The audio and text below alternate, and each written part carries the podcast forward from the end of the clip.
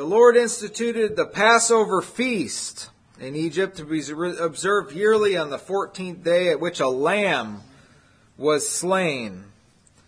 It was prepared with bitter herbs and eaten in the place where the tabernacle was, and later where the temple was located. This feast was first observed in the night Israel was delivered from bondage in Egypt. The Lord knew that in the generations to come, the children would ask, What mean ye by this service? And it was explained to them that this was the feast. This feast was a memorial of that night when God's people would obtain their freedom from bondage. It was for a memorial. It says, And this day shall be kept unto you for a memorial, and ye shall keep it as a feast. A memorial and a feast. You shall keep it as a feast to the Lord throughout your generations, and shall keep it as a feast by an ordinance forever.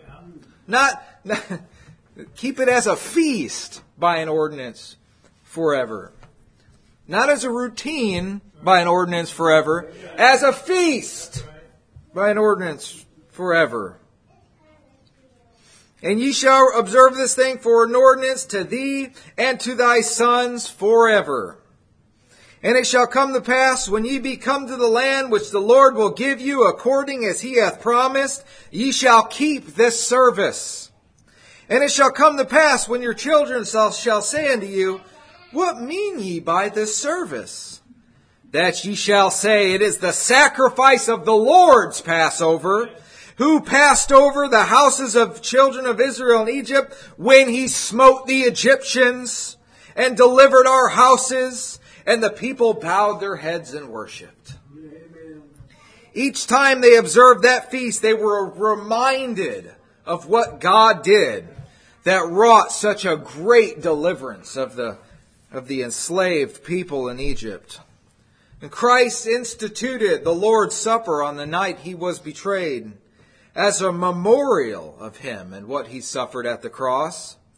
Just as Israel was delivered from their bondage, so has Christ been sacrificed for our freedom, brethren. Amen. Freedom from the bondage to sin. And we've been set free from the prince of the power of the air. We've been set free to serve God. Amen. And so we are to observe this spiritual feast Amen. as an ordinance forever. And upon the first day of the week, it was, it's written the disciples came together to break bread. And we live that out here as well. As we gather around this table, each one of us should ask ourselves the question, what do we mean by this feast? Is this just something we're doing to pass the time? Is this just an official church ordinance? God forbid. In observing these feasts, we remember and acknowledge that we were once sinners, lost and separated from the Father, in bondage to hard service from the prince of the power of the air. We were by nature the children of wrath as others. We followed after the lusts of the flesh. We were in bondage. We were powerless to change that condition and it required the vicarious death of the Son of God to set you free from it.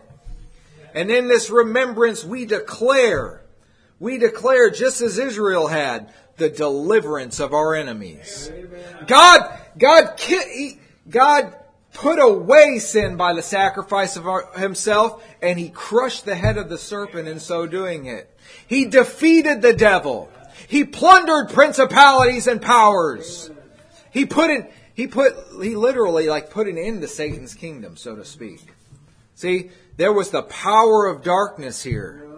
And as, after Jesus had, had atoned for the sin of the world, Satan's kingdom was brought to ruin. In the breaking of bread, we are reminded that Christ's body was broken for us. And in the partaking of the fruit of the vine, we are reminded and we remember that, that this blood was shed for our redemption. It was a, it was the precious blood of Christ. It, it was a tremendous price that was paid for our salvation. And as we remember this, brethren, as we enter into this time of remembrance, our hearts are filled with the deepest appreciation to God for the deliverance from this bondage of sin, from the deliverance of bondage. Amen. This feast is a perpetual reminder of what God did for us and what Christ did for God. It's a remembrance of the love of God that while we were yet sinners, He died for the ungodly. We remember the Lord's mercy towards us that caused Him to come to earth, to humble Himself and to give His life as a ransom for many. What mean ye by this service? May we be ever deeply thankful to our Lord for this. This is a feast of fat things for the soul. There's things that you're going to get at this table that you are not going to receive anywhere else. Amen. This is a this is a remembrance, but this is also a feast. Our dear heavenly Father, Lord, we're thankful that you have set the table. We're thankful that you have given us all things that pertain to life and godliness through your Son Jesus Christ, and we're thankful that we're able to remember him during this time and most certainly willingly remember Christ at this time. The one who is worthy, the one who overcame, the one who sat down at the right hand of the majesty on high, the one who is over all things, the one who is captaining our salvation, the one who acts as our great high and faithful high priest, the one who is the bishop, and shepherd of our souls. Lord, help us to remember him during this time and Lord, we know that if we are died, if we are dead with Christ, we shall also live with him. We ask that you would be with us this time. Help us to remember your Son. And in Jesus' name we pray. Amen.